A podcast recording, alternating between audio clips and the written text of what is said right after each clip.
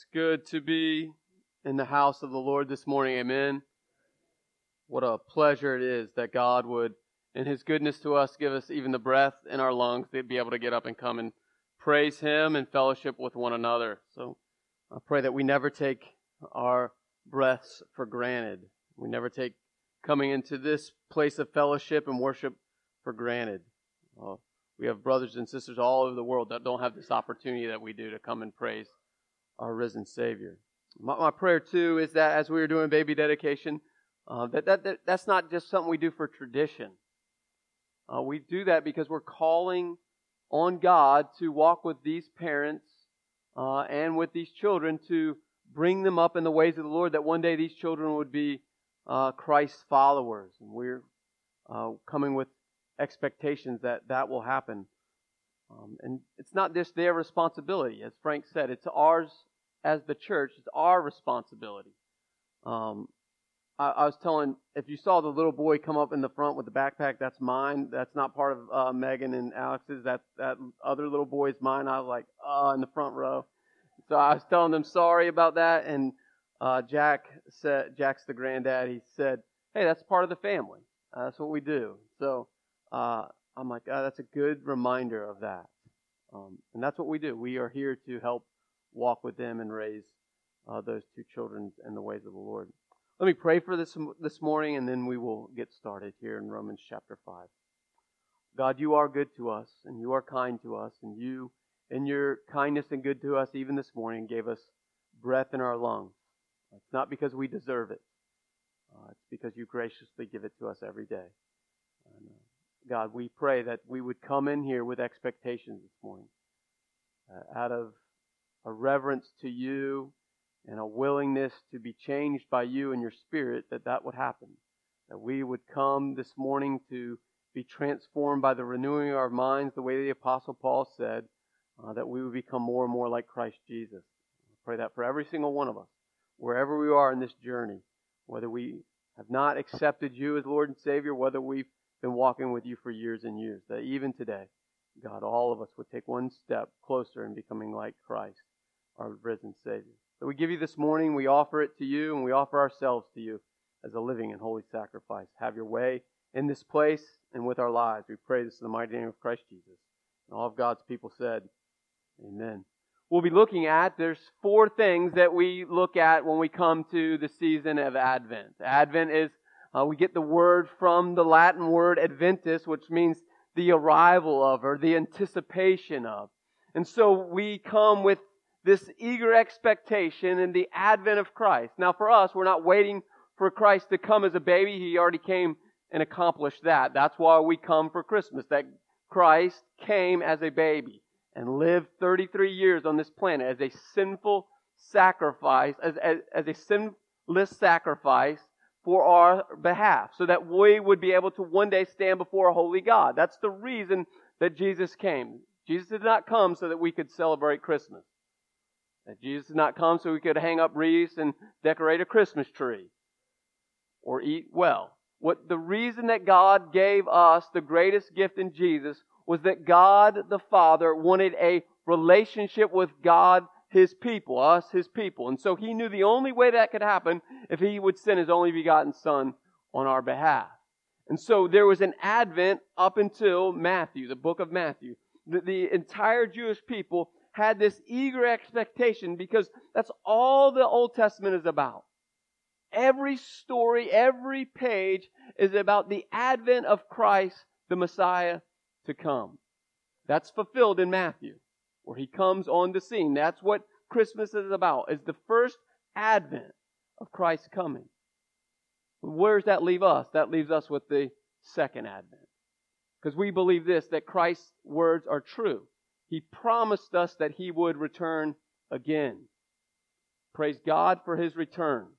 And so we now, with eager expectation, are waiting for Christ's return. And He says, I'm coming back on a white horse and I'm going to rule over all things and I'm going to make all things right and new again. And so we come with this eager expectation.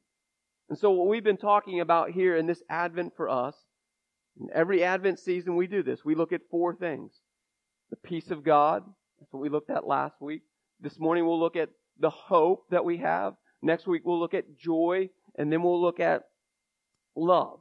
Those are what these candles represent. If you've ever wondered, what are these candles in the Advent represent? They represent peace, hope, joy, and love, and the center one is Christ Himself. That's why we'll come on Christmas Eve and we'll light the center candle as a reminder that Christ will come again. And so this morning we will look at hope. We looked at peace last week, that we have peace with God. Now we must have hope in God. So this morning we're going to look at hope. But before we look at that, I want to think to make us reminded of this. All of us in this room have hopes, correct? I know my children do. It's on my refrigerator. It's called a Christmas list. Right? They put their hopes that that's what's going to come on Christmas morning. And it seems like every day that we get closer to Christmas, what happens with that list? It gets longer and longer and longer. I'm like, uh, I just want to tell Tennyson, because she's the one that's doing most of it, because Cedar, he's writing, but it's like, man, I have no idea what letters, words, or numbers you're putting up there, bro. I just want to tell, tell Tennis, you're limited to one page. She keeps flipping the pages over. But she has all this hope that on Christmas morning, she really has this hope that what? All those things are going to be under the tree. Now in her little brain, she knows that's not going to be true. But even for us as adults, we all have hopes. It might be not like a Christmas wish list, but we all have hopes. Like when you get the call from the doctor, you're hoping for what? Good news. When you have to go to the doctor, you're hoping for what? Good news. When you go to look for a house, your hope is what? That what? You'll find the house that you want. And on and on we go. We all have these hopes. But here's the deal with hopes for us. Is there not some place in us with every hope that we have, some level of doubt? If we hope the phone call is going to go the way we want, but is there not some level of doubt? Oh man, this might be that one call. That we, we go and we look for a house and we have that hope, like, man, this is the house I really want, but there's always that hope, like, man, someone might have already beat me to the punch.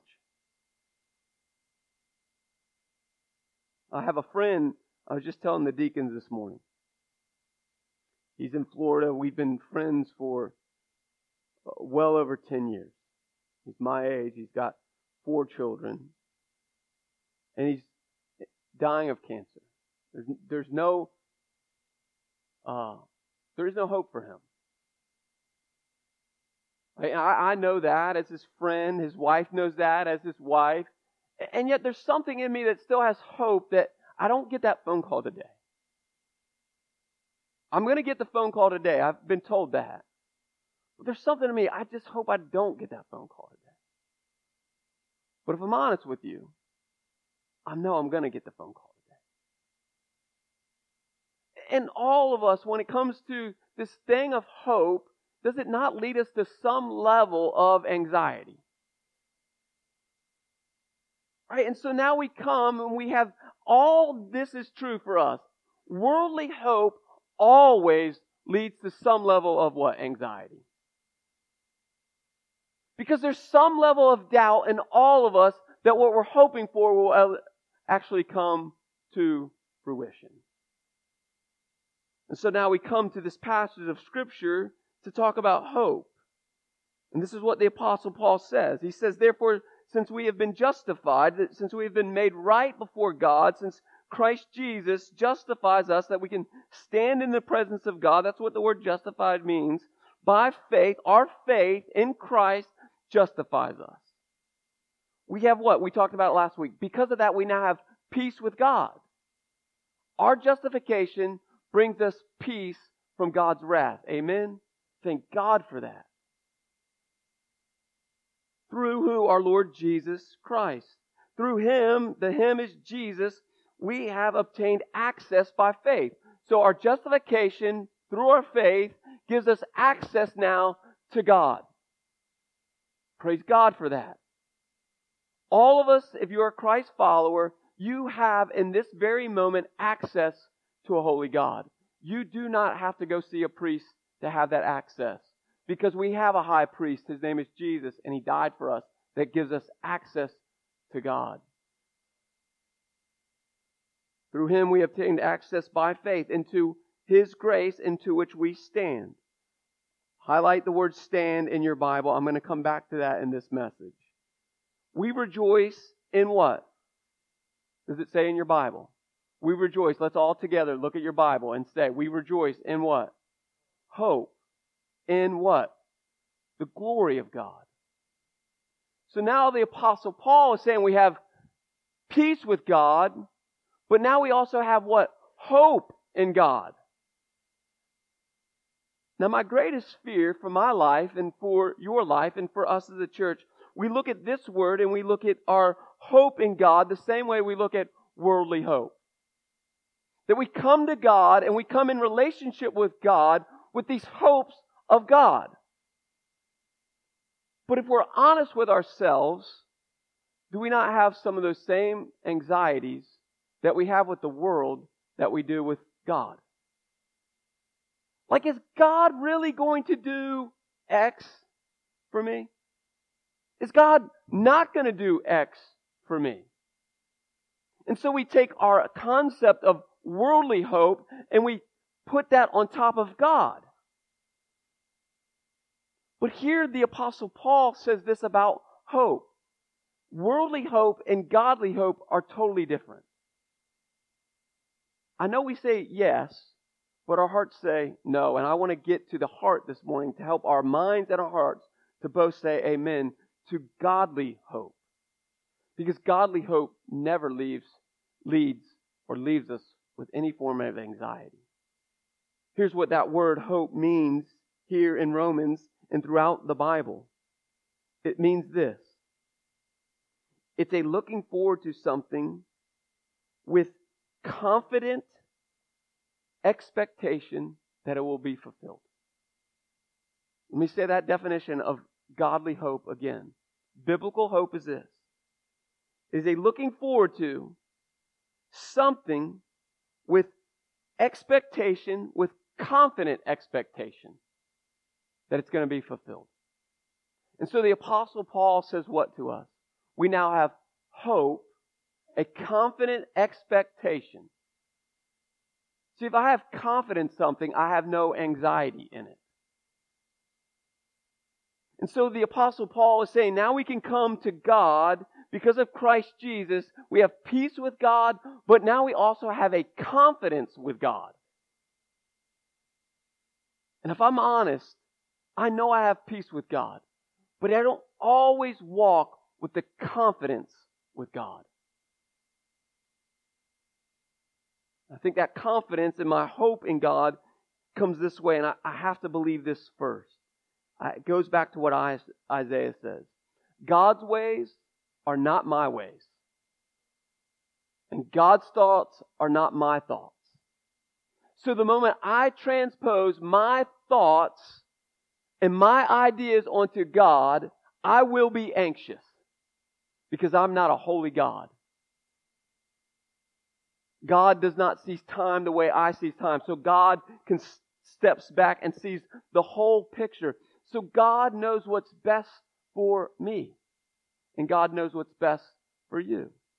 Now again, I would not ever in a thousand million years want Ryan, my friend in Florida, to ever have cancer. I would never wish that upon him. Would you? No. But who did? God. It's not because Ryan is a sinful man that he got it. It's because of God's sovereignty that he has it. And it will be because of God's sovereignty when he takes his last breath. The same way that we came and celebrated life this morning with these two babies.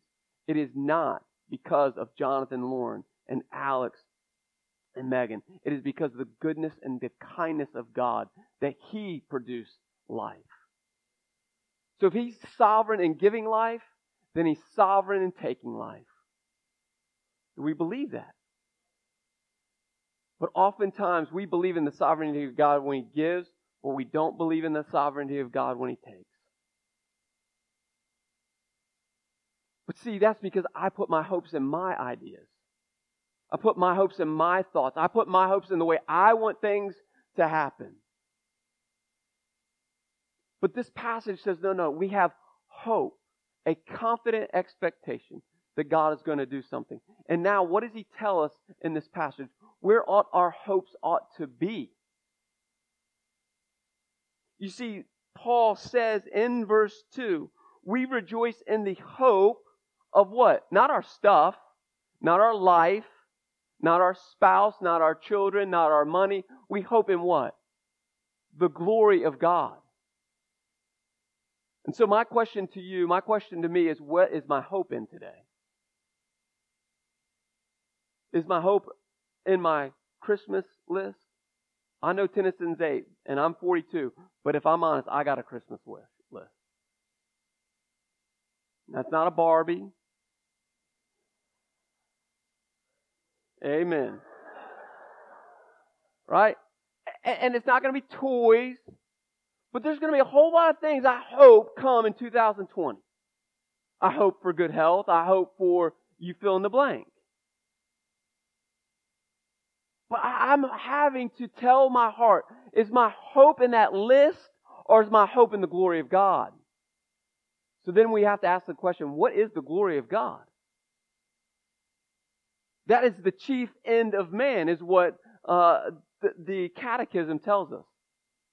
The chief end of man is to glorify God and enjoy Him forever.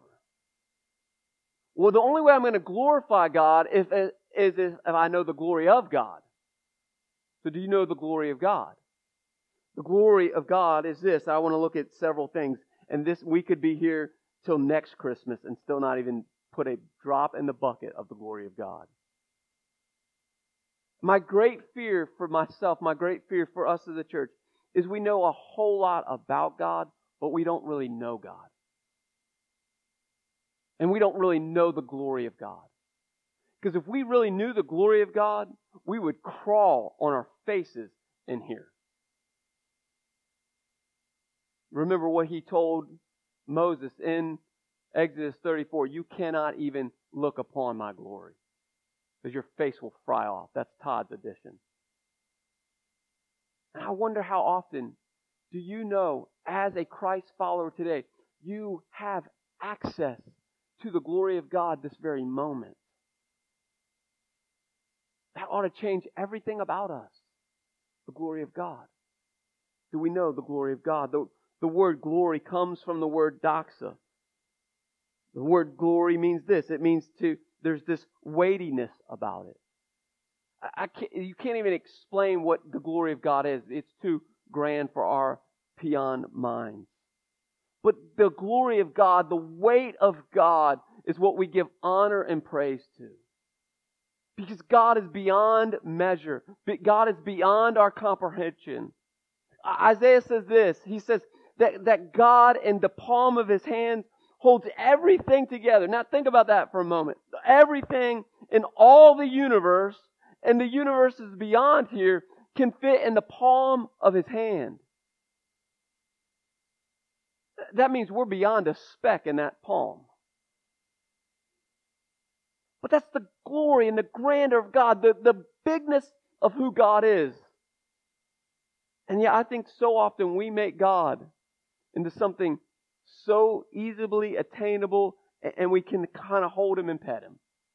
No, he's way beyond that. Are we captivated by the glory of God? Are we in awe, like the Apostle Paul says, of the glory of God? So our hope has to be in the glory of God. I'm going to come back to hope at the end. But I want to talk this morning about the glory of God because that is what our hope ought to be in. Several things. First is this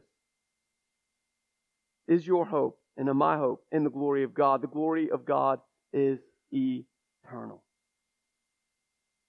Paul tells us in Romans chapter 11, verse 36 From him and through him and to him are all things.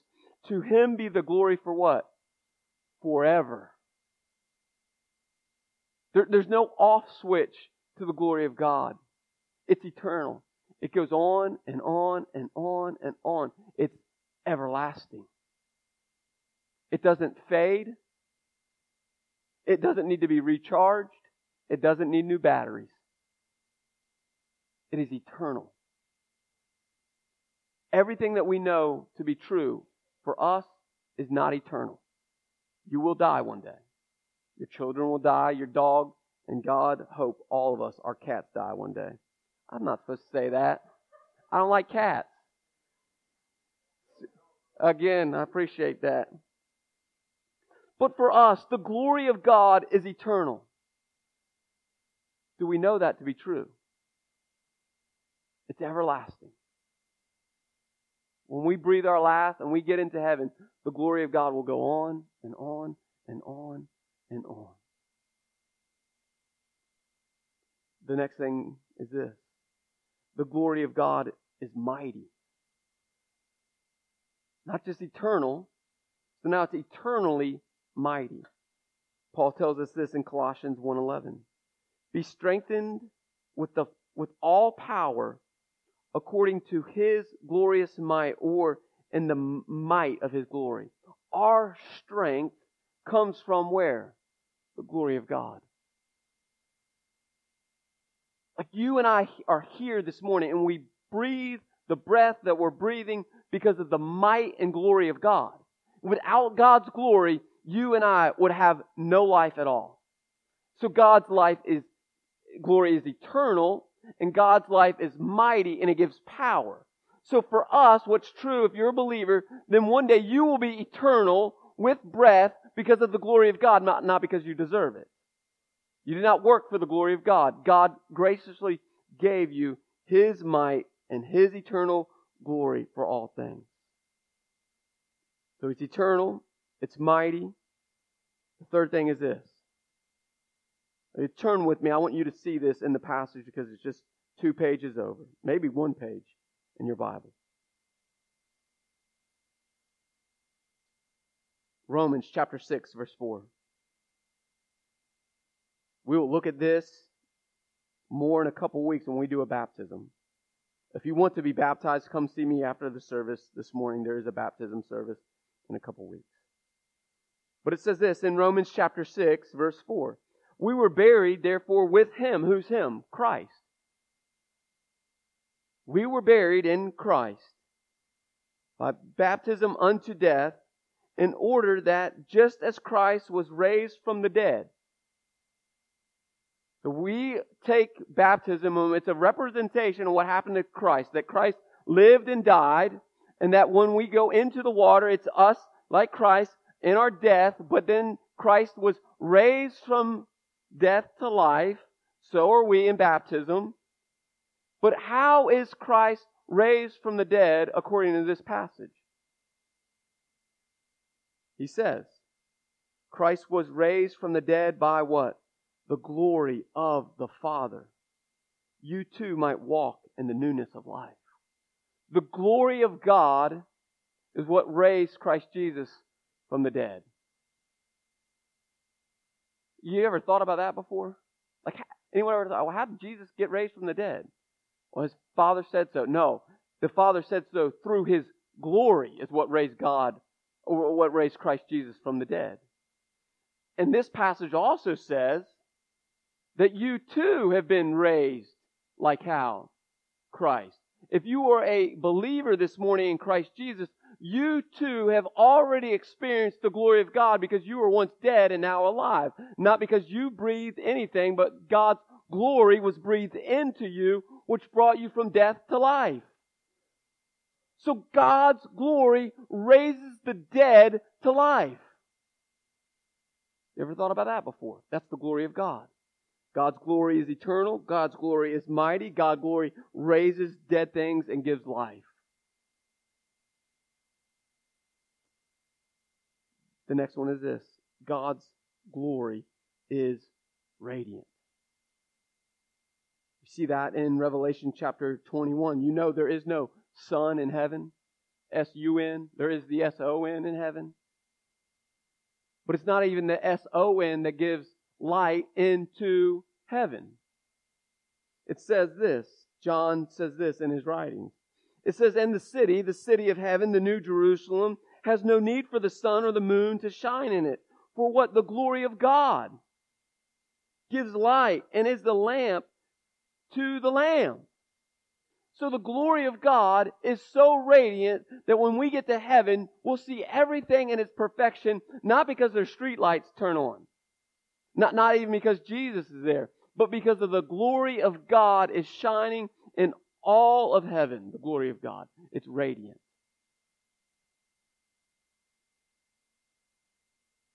One more. And this is what's probably and needs to be the truest for all of us. And my hope is this has been true to you. The glory of God has been revealed to us. I'm going to get to how it's been revealed to us in the next point. But the first way we see that the glory of God has been revealed to us comes in Isaiah chapter 6. Turn with me there this morning.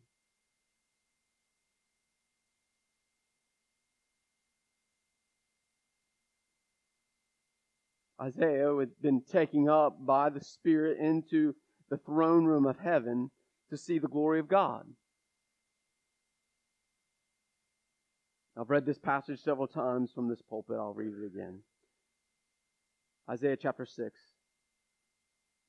verse 1 through 7. It says, In the year that King Uzziah died, I saw the Lord. I saw the glory of God sitting upon his throne, high and lifted up. The train of his robe filled the temple, or the train of his glory filled the temple. Remember Exodus 34. The train of God's glory is what passed in front of Moses. The train of his glory filled the temple. Above him stood the seraphim. Each had six wings. With two he covered his faces because they couldn't even look at the glory of God. With two he covered their feet. And with two he flew. And one seraphim called to the other seraphim, This is the glory of God. Holy, Holy, holy is the Lord of hosts. All of the what? Earth is full of his glory. It doesn't say all of heaven's been full of his glory. What does it say? All of the earth has been full of his glory. God's glory has been revealed to us in his creation. We, no one on this planet, believer or unbeliever, cannot say they have not experienced the glory of God. I hope believers you've experienced way fuller than an unbeliever. But everyone in this room has experienced the glory of God because of what Isaiah says. The whole earth is full of what? His glory. And the foundations of the threshold shook, and the voice of him who called, and the house was filled with smoke, or again the glory of God. And I said, Woe is me. What made Isaiah said, Woe is me? The glory of God when he got into the presence of God, the thing that Isaiah said when he saw the glory of God was what? Woe is me. Woe is me, for I am what? Lost. And I'm a man of unclean lips, and I dwell in the midst of a people of unclean lips. For my eyes have seen the King, the Lord of hosts. Is that true for you today? But here's what is true. You have seen the glory of God. It's been revealed to us in all of His creation. Would you and would I say, Woe is me? Woe is me. I've seen the glory of God. He's revealed it to me.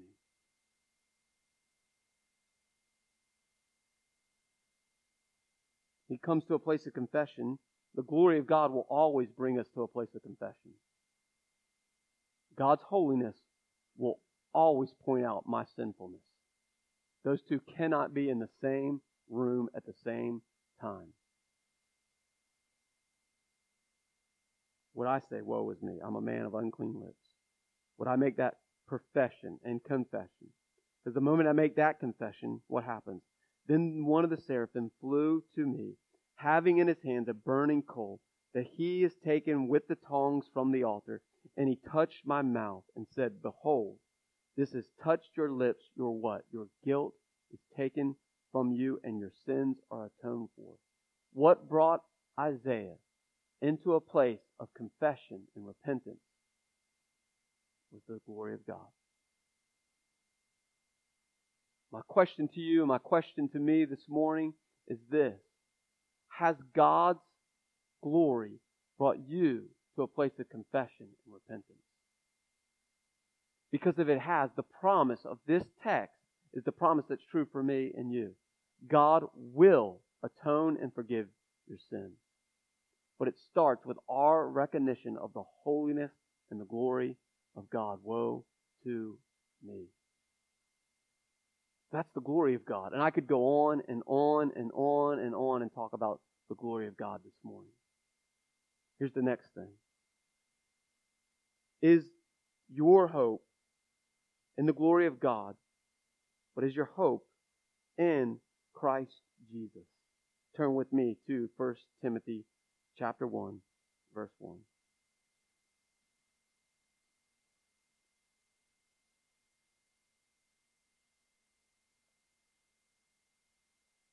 Because once we come to that profession and confession, woe is me, and our sins are atoned for, this is what happens for all of us. 1 Timothy chapter 1, verse 1. Paul, an apostle of Christ Jesus, by command of God our Savior, and Christ Jesus, what? our hope. This morning, for you, is Christ Jesus your hope. It will only, He will only become your hope through confession. And the only way to confession is through being seen and known the glory of God. And so is Christ your hope this morning. This is what we're going to look at next week. When we get to see the glory of God, Christ becomes our hope, then the passage says this, and we'll look in more detail of this next week. Let's turn back to Romans chapter 5.